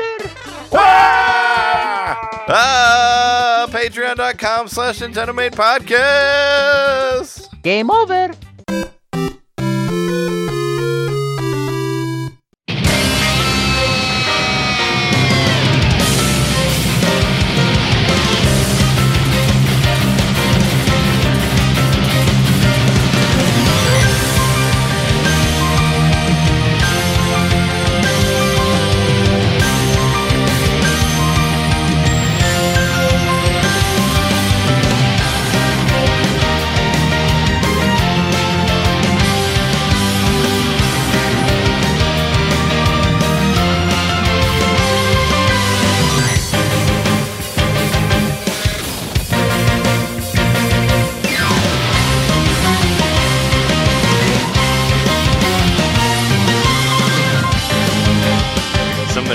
Just, I just found something on Twitter that was, uh, I thought it was real for a second, but it's one of those like fake Nintendo accounts, and it's because it's like Nintendo Amert America instead of Nintendo Mm. America. We know you've been patiently waiting for more information about Mario Kart 8 Deluxe Bo- Booster Course Pass Wave 2, and we have an announcement. Waves 2 through 6 have been canceled and will no longer be released. We hope you enjoy Mario Kart 8 Deluxe and Booster Course Pass Wave 1. Somebody posted that as a as a fake Nintendo account. So I mean, I believed it for a second. I mean, just well, I mean, I just you know with the because it has the red like Nintendo icon and all that, and I was like, oh, something about. I mean, why would they post something at like eleven o'clock at night or whatever? I don't know. Japanese times, maybe maybe they'd post. Who knows when they post stuff? Anyway, uh, we are back from the break. I guess we could talk about. I guess there's a couple releases this week. There's one very important release this week that I that just kind of came out of nowhere because I was wondering when it was going to come out. But tomorrow, Thursday, the seventh, Zero Tolerance Collection finally gets to grace the Nintendo Switch. So I'm excited about that, and that is three Zero Tolerance games. So for nine ninety nine, that's like three dollars and thirty cents per game. I'm, I'm I'm getting that game. So I'm excited. I'm excited that that's that that's happening. So. Also, not to mention the the uh, Cuphead, the Cuphead DLC's out now too. Yeah, I thought about Came out this that. week. I'll, I'll get that very soon. You know, I just thought I'll just get that the next time I, I feel like playing Cuphead. And, and and enough people are playing it. Enough people are raving about it. You feel I'll like torturing sometime soon. yourself again. It's so worth it. For feel like a challenge. the visuals. Yeah. Yeah. Uh, Railways, which was uh, which is a part of that um mini direct from last week, that's coming out too, and it's only four ninety nine. It's real cheap. And it's, really, that actually- train game is only four ninety nine. It's actually on sale right now for three ninety nine, so it's even cheaper. Really? yeah, it's four dollars. So That looks pretty good. it's way uh, it's way cheaper than I thought. Like I thought it was going to be like a like a full game, but no, it's uh, it's very it's very cheap. I mean, it's uh yeah, it's it's got one of those like you know release sales where it's like a dollar off, you know, like most of those are. But that's what I could find for what was being released. Um, if anybody's looking to get the Star Wars Knights of the Old Republic 2, it looks like they finally fixed that. So there you go. they got to it. Now you can beat it. Yeah, if you played it. I mean, this game is this game is different than the uh, one that was on the direct. Actually, it looks completely different because it's all like neon. No, I thought they I thought they had the same name, but I don't think they're the same game. Which game? Uh, Railways. Oh, okay. Yeah, that one, the trade game on on the direct looked really pretty. Yeah, Like, I mean, I mean, five dollars. Yeah, I mean, this one looks. I mean, this one looks fine. It's just, uh, it's not. It's. I mean, it's another. It's another rail game. Like we were talking about how uh, there are a lot of rail stuff on there. Maybe they're just trying to sneak in there Mhm. and just be like, hey, here's another. Here's another rail thing. They're trying to rail you. Yep. As I say, uh, get get railed on this sale, three ninety nine. Yeah. See, what was what was the other one? It doesn't even it doesn't even have the uh, the thing for the for the direct anymore. Like if you didn't like if you didn't look at what games are on there, like you're you're Oh, the direct section is gone on Nintendo's website. it's it's no on the eShop. It's already gone on the eShop. Yeah, I don't I don't even know what that other one is called. It's fine. Doesn't matter. Well, to go along with some of the other Nintendo rumors, you know, we were talking about the rumors of the Switch Pro and all that. Uh, another one is that potential Mario Kart Tour PC references were find in were, were found in uh, data mine details. This is a So- yeah. This is a really weird one because it's like why like why would you why would you release Mario Kart Tour for PC and not for Switch? I guess if they Some of the reasoning was that It's perhaps this is actually like a dev tool. Like they found the ability to use a mouse in in Mario Kart Tour uh, buried in the data. Mm. So they thought this this could be just like a leftover thing for the people who were developing the game. Surely they were using a mouse at some point, yeah that's I mean that sounds like a stretch. right? I think there's no chance that Mario Kart Tour comes to PC. Zero percent chance, especially now that there's the Steam Deck. Nintendo wouldn't wouldn't allow that. Also, it's like who? I mean, I know they really want to push like that. That's a real game or something, but it's like I don't know. like I, I don't. I don't care. I don't Yep. care about that. Mario Kart Tour fans, keep enjoying it on your phone. Here's something that's really cool that was announced this week. I'm actually interested in getting this one. Atari 50, the anniversary collection, the anniversary celebration. This looks like a really nice package. It was done by Digital Eclipse, who's done uh, a number of other similar, uh, you know, retro packages, collections. Um, I- think this is needed. This is like there's there's been so there's been so many of those like Atari flashback consoles and these like shitty Atari collections. We need like a really good Atari collection that just puts all the games in there and puts them up in a nice package with some some nice extras and interviews with the developers and all that. I think that's sorely needed. And like we we, we need something that they can point to, to to say this is the best Atari package ever available. It looks like this is going to be it. Is is this the one where it's like uh where you're like you're trying to save the Atari name or whatever, or is that a different game? That I don't know. Do you remember that? There was one that actually sounded like it would be the first Atari game that I would actually play because Mm-hmm. it sounded like WarioWare, but with Atari games, like that that was coming out. Because I, I, I didn't. Atari games Oh are, yeah, are pretty different are pretty boring to me. But there's one there's one that like has a story where you're like a character and you're trying to like save the Atari name or something like that, and you play all these yeah, little. WarioWare style mini games based on Atari games. It's like I- Atari Party or something like that. I was like, Yeah, well, I was like, well, that- thing. I was like, well, that might actually might actually make Atari games not incredibly boring as fuck to me. So I might want to play. I, I mean, that might be one where I would play it, but But there's like 90 games in this collection. yeah, I mean, I but if still, you- there you'll play them for two seconds and wish you were doing something else. At least in my experience, like I, I don't know, Atari games are pretty fucking boring to me. Yeah, I mean, certainly there's out of 90 games, there's going to be a few that that still are are legitimately fun. A lot of them are going to be just novelty. Wombat, you said Combat. That's a great combat. game. Oh yeah, combat. It's Yeah, got like the tanks and everything, tank pong, where you, the bullets bounce. That's fun. yeah, it's a fun multiplayer game, right? I think um, Warlords there's is a really good one. Mhm. I remember hearing about that one. One so one interesting note was that there there's a notable series. Um, it's like it's called Sword Quest. There's three of four games were actually released. Um, There was a fourth one that was planned. It was like Water World. There was Fire World. I'm, I'm I'm probably miss. That was the one where you these. won like you won like a real sword, right? Like, yeah, that was the one where there was a contest where if you beat the game, you could win real, like a real sword and a real crown and like a real uh, yeah, real some, like real stuff or something. Yeah. real treasures worth Yeah. worth a lot of money. And the fourth game that was planned for that series was called Air World, and it was never actually made. Well, Digital Eclipse actually made Air World for this game. I think that's that's really cool. That they cool. they they found the plans for it, the original intentions of the developers, and they actually made the game to complete the to complete the series. That that's really cool. That that says to me that they put a lot of love and care into this. Hmm. And I will I will drop full price for this game.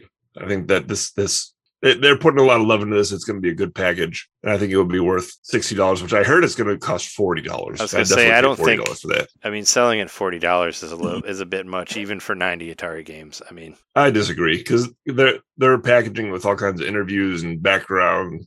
You know, for any like anybody who's interested in in video game history, of course you start with Atari, and and this is a great package from what it looks like. I love these. Yeah, these like compilations that have the other stuff like the um, SNK one's really good. Like it took me a Mhm. while to buy it. I waited till it was on super sale, but I love Which it. Like, Digital Eclipse did the SNK package. did they? That's a Yep. really good Yep. package. Games aren't all great, but yeah, the, yeah, it's the, game- wrapped up well. the games aren't. And it's got aren't the Psycho Soldier song, which is one of the best songs ever written. The um that haunt there's a game called Haunted Houses on there that's like supposedly the original survival horror game. It's a, some of these Mhm. games don't look as bad as like normal Atari games do. Like there's some that actually look like games and not just like random, Mhm. you know, random like Random bits moving pixels. around. Yeah. So I don't know. I mean, I mean Tempest is on there. That game's kind of fun, but I mean it's like these games are only fun for like us for a couple seconds for me. I'm buying it just for adventure. is it on there? Uh, probably. Now I want to know what that other one was though, with the with the with the Mar- with the WarioWare uh, mini games on there. I can't see I can't seem to find it, but whatever. Yeah, another more collections. I can add it to my collection of collections that I have on my Nintendo Switch. I have a collection group, of course, which I'll be adding a zero tolerance to soon. If just to beef up the number of games on your Switch by 90, I mean, I think that's worth it. I'm into quality, not quantity. Next up is the Kickstarter for Little Nemo and the Guardians of Slumberland is now funded, and the game's coming to Switch. That's the one. This is the one that was on the um the like uh feels good direct or whatever it's called, or like Right. uh, Wholesome, Wholesome direct. Direct. wholesome direct. Yeah, Yeah, it was that on one. there. Which I don't know. I, I looked at the trailer for that one again. I'm still not interested in this one. I'd rather get the other one that that's styled after the actual comics. And I don't like the visuals of this one. And uh, yeah, I don't know. It looks kind of like a like a mobile game to me. But that's it. coming out in uh, 2023, quarter four. Before. So yeah, you've got a year and a half to change your mind, Yeah, I mean the animation looks pretty cool. I mean, I don't and know. it may be even longer because Yeah. depending on their dev process and all that. I, I don't really. I mean, yeah, I don't really have much nostalgia for Little Nemo. So I do because I I, love that been- Capcom game. Mhm. Capcom game is fantastic. So I used to read the comics when they first came out. in in 1901, Yeah, when you were when you were negative uh, whatever age when you were like 81. you're like negative 80 yeah or something I'm not born yet, but these comics I heard they're really good, so I'm gonna read them. but they're so sexist i mean i haven't read them but i'm sure they are for being older ones Speaking of They're sexist, at least Lo- Lollipop Chainsaw Yeah. remake. there you go. so lollipop chainsaw yeah we mentioned there was a random tweet from somebody before that was completely in japanese but yeah there's gonna they're doing a, a remake of it this is a game that i never actually played but it was written by uh, james gunn the only game that james gunn ever wrote and uh, suda 51 but i guess the remake is not involving either of them from what i heard they're actually not involved in the remake Yeah, they're probably So- kind of busy. so I don't know what that means. Uh, yeah, it's there's Suda one's tweet at the bottom here. Um, to add my two cents, neither James Gunn nor me are, are involved in this project. So, and Grasshopper has nothing to do with it. Ouch. So, so yeah, I don't know. Depending on how you feel about Suda one, that might be a good thing or a bad thing. I don't know. I mean, they, I guess they were gonna. They said they're gonna redo the graphics and all that, so maybe it won't be on Switch, depending on how, how good it looks. I don't know.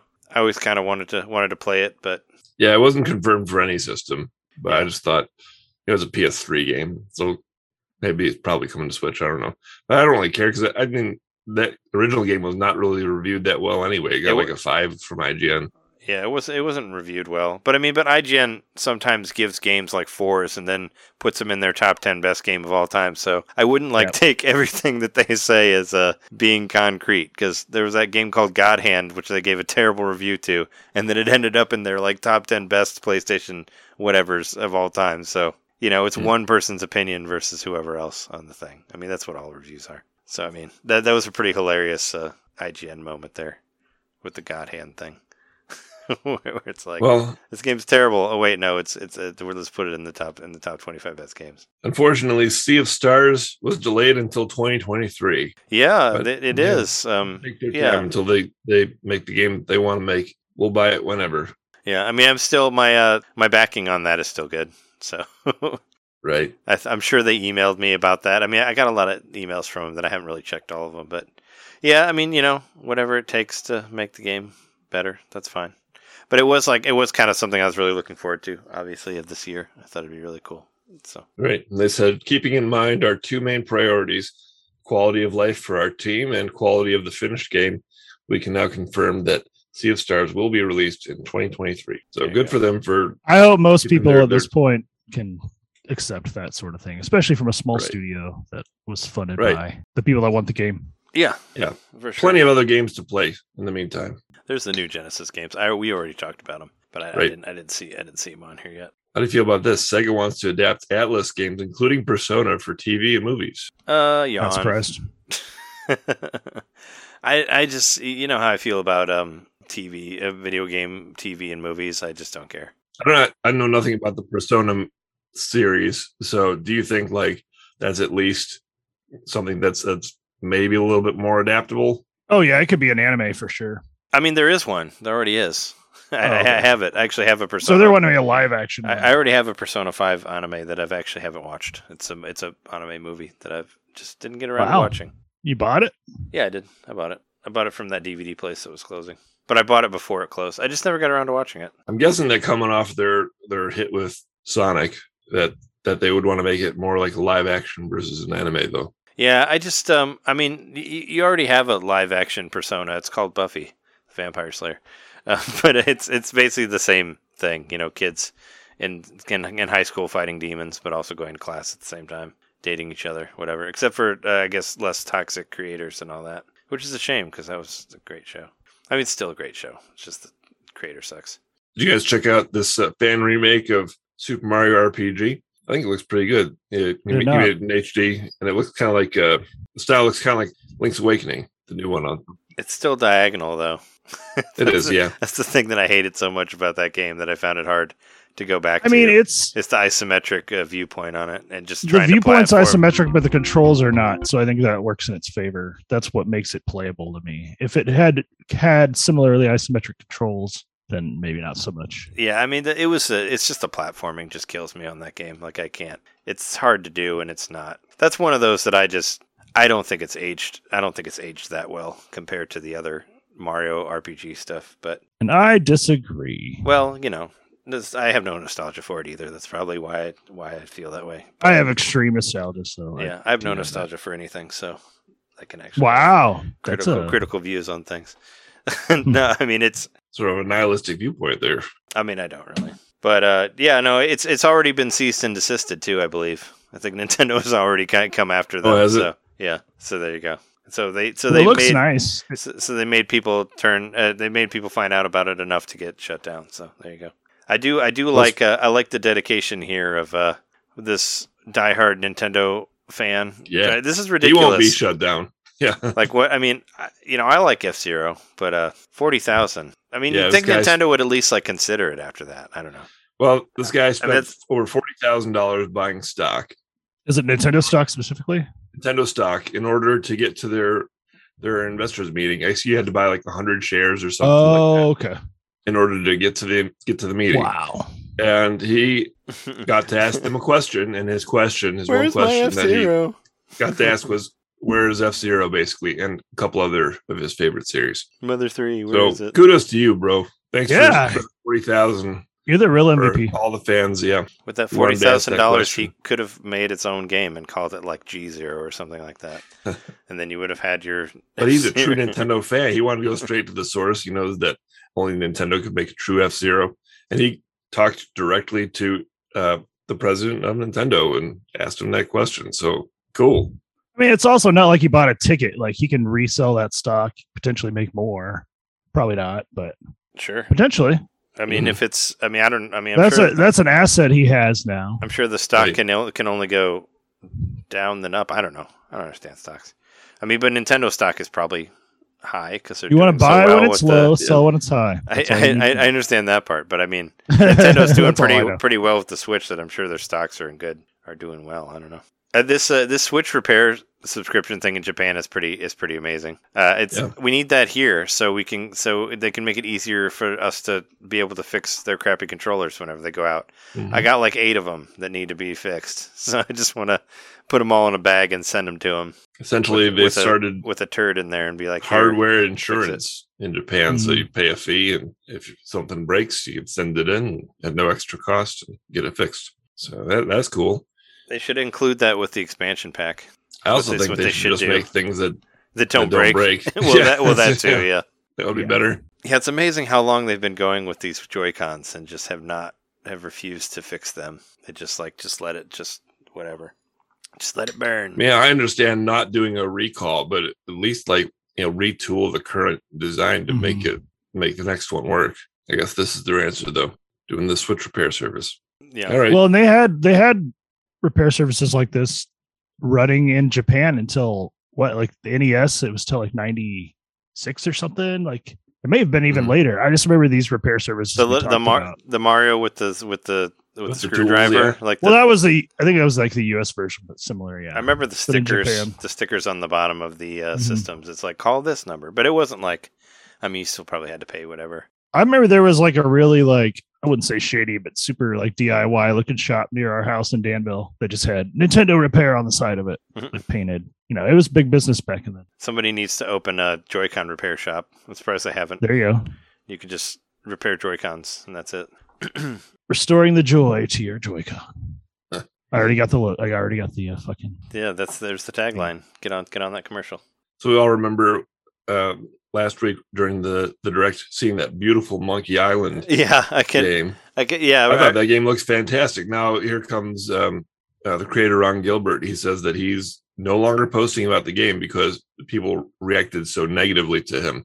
yeah. I and could. sent him uh, uh, abusive messages about the art style. Jesus Christ! I couldn't. I couldn't believe that because yeah, we we we came off like so so happy about the way it looked and that it looked really It looks pretty. fantastic. And then you find out that people are just like, what were they mad about? That it wasn't like they wanted it to be like look like a like it- retro style game. they you want know? it to be pixely and look like the Yeah. other they want it to be exactly what they want, or you gotta die.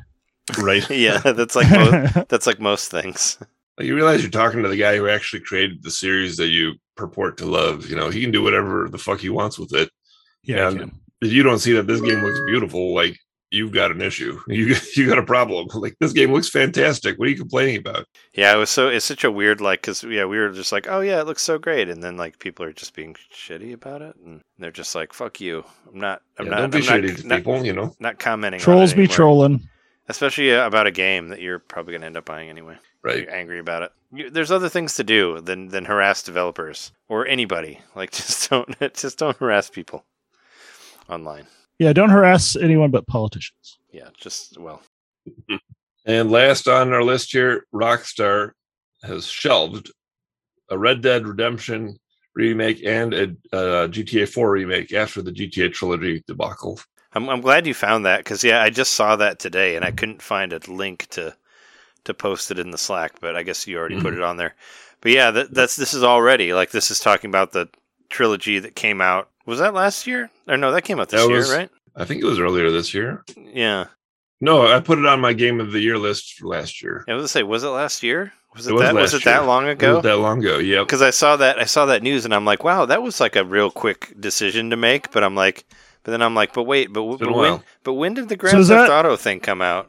Was this more about no longer wanting to work with that company that did the port, or is it more about like They don't want to do those at all. They just want to look ahead to GTA 6 and you know, not not do oh, remasters well. anymore. I So guess Well- it's, it's unfortunate because I mean that that company did You poor hired the wrong whatever. people, you assholes. Yeah, you also kind of like didn't really Yeah. put much. Well, whoever worked on it didn't really put much effort into it. you're leaving money on the table still. I mean, certainly your company is is big enough. You got the resources and the money to do these uh, remakes if if you really wanted to, and I think fans would, would still buy them. It's just you got to you know, fans were fans were ready to buy the original, and fans did buy that poorly received port. No, I, I thought it was still good. I thought it was We, still we know we know one and fun. we know one fan who did. Yeah, I, I I, mean- I liked it. I Still. I mean, mean, you you were- it was still worth. you weren't the only one. Other people other people bought it too. It, Yeah, but I think it- it was still worth Supposedly the 60 some of it- they've come in and Some of it fixed got patched, right? yeah, Yeah. yeah, they they fixed they fixed some of it, and it's it's been on sale a lot. You can get it for like forty. I've seen it as low. I think it's well worth forty if it dollars. I thought it was worth sixty. If it went down to twenty, I'd, I'd consider it. But I'm I'm not you know I'm not really that much of a fan of those games. I never really have been. But uh, I think it's a shame though. They're leaving money on the table. They could still do these remakes, and uh, people people want them. People still people would still buy them. You know, they're not turned off of Grand Theft Auto forever because of these these you know lackluster remakes. Uh, just all you have to do is is show people that this is good, and you know what any future remakes that you do show that you put some care into them, throw a few extras onto them. You know, Hire a different studio. hire a different studio, yeah, yeah, it would be. I mean, I'm not gonna say it was. E- it'd be easy to make a game. Certainly not. But uh, yeah, these these are you're leaving money on the table, and people still want these things. I've got an idea, John. Buy thirty thousand dollars worth of Rockstar. Yes. yeah, yeah, and go talk to him. Listen, uh, put GTA Five on the Switch. Damn it! yeah. I wonder how they're. I mean, it's. and I mean, I think it still sold pretty well, even though it wasn't like the best version of Oh, the yeah. games. I think people still just bought it. well, anyway, because it's on the just to- Switch. yeah, 'cause the Switch, install like- base is stupid. Yep, That's true. Yeah, And there's thousands of video game fans who do not read all this stuff. Don't read Kotaku and IGN, and don't read the forums. They just see GTA. Cool, that game that I liked, you know, 15 years ago, whatever. It's on the Switch, and they buy it. yeah. Or if it's like somebody who just only had Nintendo system somehow and just never played GTA, and then there it is. It's like, oh yeah, finally, Mhm. I can play this. You know, you could. You know, that's.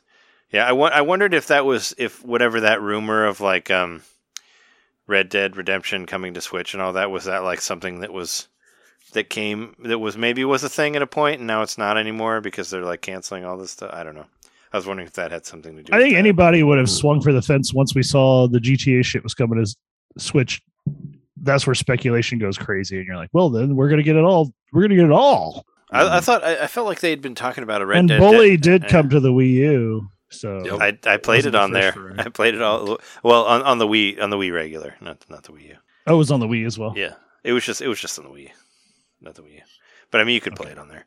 But I, I did I did get I did get Bully on Wii, and I did play the whole thing. So Maybe we should talk about this one too. Uh, EA's Twitter account was mocked uh, or rather, they mocked single player games. Oh yeah, and they that, not respond kindly. yeah, that was funny too. So there's like this whole meme. that thing. meme was so stupid anyway. There's this really dumb meme, and people Yeah. are still doing it, and I don't, I don't get it. It's like, it's like they're a ten, but they do this. Like it's, it's dumb. I don't know. It's a Seinfeld kind of thing. It's like, well, she's hot, but she always leaves the mayonnaise out. Or whatever, like, Seinfeld would do. yeah. Yeah, what, yeah, it's yeah, like well, yeah, definitely a Seinfeld thing because they get incredibly like stupidly superficial about like Well, it went. It started out. She, that show, it started yeah. out. She's a ten, but then it eventually changed to they're a ten. I think it became more inclusive, make it less, which uh, is okay, I guess, even though it's a Yeah. shitty meme. Whatever, it's still But- it's still dumb. Yeah. But EA was like, oh, EA said uh, yeah. they're a ten, but they only like playing single player games, and people jumped all over it. It's Like, it's funny, um, it's funny. developers chimed in. You know, people from EA chimed in, like, uh, you know, we, we make single player games, and Well, It's like, well, and most people are like, well, the only EA games actually worth playing were the single player ones. So it's like, you know, I mean, like, like EA needs more, needs to like have more people. I mean, they're already shitty enough, you know. They're just asking for it. Yeah. I mean, I, you know, I personally love single player games more than multiplayer games. So it's well, apparently, weird. as is yeah. common, the the people who actually wrote this tweet were not EA, but you know they they hire people to Hmm. manage their Twitter accounts, and like, why would you hire somebody who was so tone deaf about video games that they would tweet such a thing? I mean, maybe they just It's study stupid. trends and stuff and don't know actually what anything. It's like, oh, well, people like Fortnite, and that's not single player, so that must be what everyone likes because of you know whatever. I don't know. No, it's literally someone they hired from a firm that Yeah. that does. Yes. I actually media. did that. I did that job one time for uh for a random app. I was their like Twitter spokesperson, and you know, so I kind of I learned like 2014 that that's sort of how it goes. They hire just random people, you know, and, and who aren't necessarily associated with the company, and they say, "Here's what we want you to talk about," and you know, do your own spin on that. And so I tweeted a couple of things about this app, and and yeah, that's that's what I learned. So I, I have a little bit more sensitivity to these kinds of issues because of that. Because I realized, okay, my first thought is that person's not actually with the company; they don't know the plan, whatever. But the company is still to blame because they don't have you know a tight rein over over what's being said on their own account. Um, yeah, this was a, a stupid blunder on EA's part. They were already kind of uh, you know not not in the best favor with with with gamers, and and this just kind of dug them in even further. See, this is way less funny than a similar thing that happened earlier this year, which was someone working for Pabst Blue Ribbon. Do you remember this? Working for the PBR official Twitter account was because everybody was like, you know, that's dry January. I didn't drink January. A lot of people didn't. And so they're like, not drinking this January, try eating ass. That was on the official. That was on the official uh, PBR Wow. thingy, and they ended up like making apology, being like, the person who wrote that's been fired, this, that, and the other. And wow. a lot of people were just like, that was really funny. Like, why did you hire that? Like, why did you fire that person? like, a lot of people know about PBR now because of that, probably. And now they- ass. And now they have a show on Netflix. It's some uh, it's some comedy hour. Wait, PBR has a show on Netflix. no, I'm just saying the guy whoever whoever wrote that whoever wrote that Twitter, Oh, Twitter thing now has a show on Netflix. Check it out tomorrow. called he eating wrote a book. He wrote a book about how he got canceled by Twitter. I mean, they were in this in this day and age. It could easily happen. I don't know. That was way funnier than she's a 10, but she plays single player or whatever. Fuck you. Yeah. Go, go to helicopter. Yes. yeah. So apparently that tweet led to a bunch of roundtable meetings with angry staff that didn't sit well with with staff members at the company. Jesus Christ. And they've Yep. de- and they've decided now Such to a only, fucking stupid meme. yeah. And they've Yep. decided now to only releasing it multiplayer games and not uh, anything else. Kotaku says a new report from USA Today sheds some light on how the terrible tweet came about, uh, what the reaction was to it internally at EA, and what plans were pitched to handle the situation and the ongoing aftermath of it all. Um, so, according to the report, an hour after the tweet went live last week, it landed in EA's internal Slack chat room where employees and media staff, social media staff, began sharing all the roasts and angry responses that were popping up all over. As negative reactions spiraled out of control and the discourse began, folks at EA began formulating a plan to turn the tweet into a positive. Now, the initial the initial plan was to get all the other EA social media accounts to start dunking on the tweet, while hopefully drawing more attention to the various single player games that the publisher has in the works. But some staff pointed out that, that this roasting EA strategy would just reinforce the narrative online that EA's own studios and teams hate the company. so they didn't do that. They should have done that. Yeah. Make makes sense. It's cr- it's cringe either way, but at least fucking like make fun of yourself for being stupid. Like that's the best way to deal with something like that because you were it wasn't offensive. I mean, some people might find it offensive in the sense that it's singling out a huge percentage of their gaming audience or whatever, but for the most part, you know, it was just something they definitely deserve to be dunked on for. They deserve to be roasted. So they should have just acknowledged it, been like, we're idiots. Yep. They Yep. sh- They should They're have. idiots. They don't even make games for the Switch. So, like, what's going on Uh, kind of. this far in? There's like two or something. Aren't there? There's like those like EA art art games or something on there, right? I mean, these are the Are these are the DLC people that really made it as horrible as it is today. And There's like the EA uh, indies or whatever. I'm sure they have them NFTs up the pipeline. Yeah, but I think that's it for EA and this and this Nintendo main podcast episode. Uh, thanks everybody for listening. If you want to hear more episodes, go to patreon.com slash Nintendo main podcast. Uh, just posted the um, WART radio for last month. It's got some cool stuff on there. Always give a listen to that. If you're on the five dollar level, you can hear that. Plus, we did our uh, bonus episode about pinball, so there's a lot of pinball songs on the on the WRT radio playlist. You can check that out. Also, check us out at youtube.com slash Main Podcast and twitch.tv slash Main Podcast. I'll stream Monster Hunter sometime soon when I have a chance, probably over the weekend if I'm not doing anything, like Saturday night. I'm going to try to do that. So I'll do it before we can see if get some people hop on there and play. Maybe those people that played with me before will remember and show up. I don't know. I had like a couple fans that would that would come and play on on the stream normally on Twitch. So maybe they remember or something. Check that out. Also, you can find Jeremy and I on Twitter at JMaxStack and at Nintendo underscore domain. Find that there. We've been your hosts. I'm Trey Johnson. I'm Jerry Mikowski. I'm John Nitter. And thanks for listening. We'll see you next time. See ya.